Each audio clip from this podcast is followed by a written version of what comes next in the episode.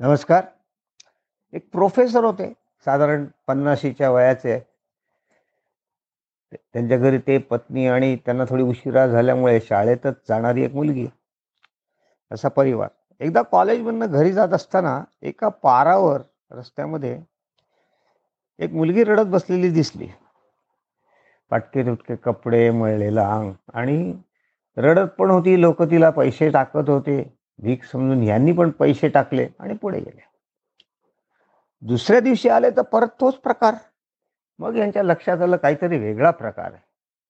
शिक्षकच पेशाचे ते. ते तिच्या मुली त्या मुलीजवळ गेले आणि त्यांनी तपास केला काय ग बाई काय ग बाई? त्यांनी सांगितलं काल आई मला खाऊ आण खायला काही आणते म्हणून सांगून जी गेली ती आलीच नाही.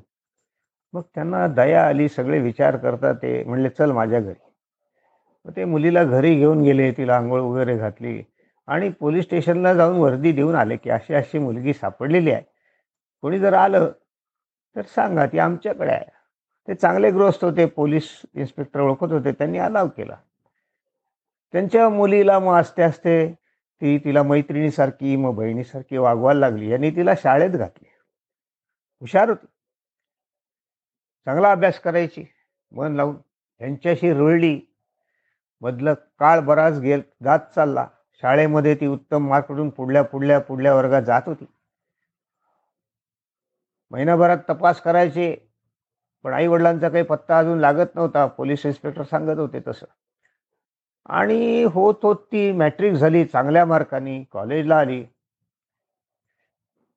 कॉलेजचं एखाद वर्ष झालं. आणि एक दिवस अचानक पोलीस इन्स्पेक्टर घरी येऊन म्हणाले या मुलीच्या आई वडिलांचा पत्ता लागलाय. त्यांना कळवलं आणि ते येत आहेत बापरे. बर. दोन दिवसांनी ते आई वडील आले. आल्या आल्या सगळ्या गोष्टी झाल्या. आणि हे आता नेणार हे कळून हे फक्त दाम्पत्य आणि ती मुलगी त्यांची. हे फक्त रडतच होते. त्यांच्या तोंडून शब्दच फुटत नव्हते. विचारलं काय कसं काय वगैरे हालावाल ठीक आहे? ते म्हणले आम्ही खूप गरीब होतो खायची भ्रांत होती आता परिस्थिती बरी आहे मला एक काम मिळालंय वगैरे वगैरे सगळं सांगत होते. ते म्हणले ठीक आहे आता काय दा छातीवर धोंडा ठेवून म्हणले जा त्या खोलीत तुमची मुलगी बसली आहे. तुम्ही तिच्याशी बोला. ते गेले आतमध्ये.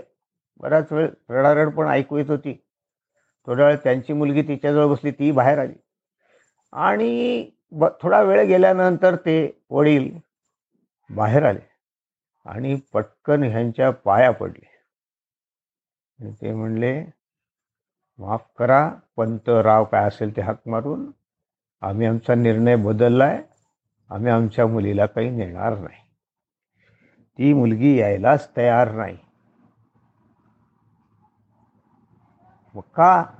म्हणले ती आम्हाला म्हणली आई माझ्या लक्षात आलंय तू जे खायला आणून जी निघून गेलीस ना ती मला मुद्दाम टाकून गेली. आणि आई बाबा आई बाबा म्हणजे काय असतात? आई बाबांची या मुलांकडे कामं काय असतात? मुलांचं कसं वाढवायचं प्रेम करायचं लाड करायचे? हे सगळं या दोघांनी केलं हेच माझे खरे आई बाबा आहेत. आई बाबा म्हणून माझ्या डोळ्यासमोर जे चित्र आहे ते ह्यांचंच आहे त्यामुळे मी यायला तयार नाही. मला इथेच राहायचं आहे असं सारखं रडत ती म्हणते. आणि आम्ही पण आता तोच निर्णय घेतोय की त्या मुलीला काही आपण घेऊन जायचं नाही. समजूतदार होती ना ती मुलगी. आई बाबा आई बाबा म्हणून जी काही कर्तव्य करतात. ही ह्याच आईबाबांनी केली हे तिच्या मनात पक्क होतं. आणि तिने स्वतः आई बाबा हेच आपले असं मानलं होतं. ठीक आहे. मग तुम्ही काही म मध्ये मध्ये भेटायला आलात तरी चालेल. जे मी तुम्हाला सांगणार होतो असं ते प्रोफेसर म्हणाले. आणि ते आईबाबासुद्धा जड अंतकरणाने निघून गेले. ह्या दाम्पत्याला आणि त्या मुलीला जी तिला आता बहीण मानत होती त्यांना मात्र आनंद झाला की चला ही काही आता आपल्या घरातनं जाणार नाही आहे आपल्याच घरातनं घरामध्ये राहणार आहे. आहे ना? खरं खुरं जर प्रेम दिलं तर माणसं कशी नाती जोडतात. लहान मुलंसुद्धा त्या नात्यात आपल्याला बघायला लागतात. हे आपल्याला कळतं. धन्यवाद.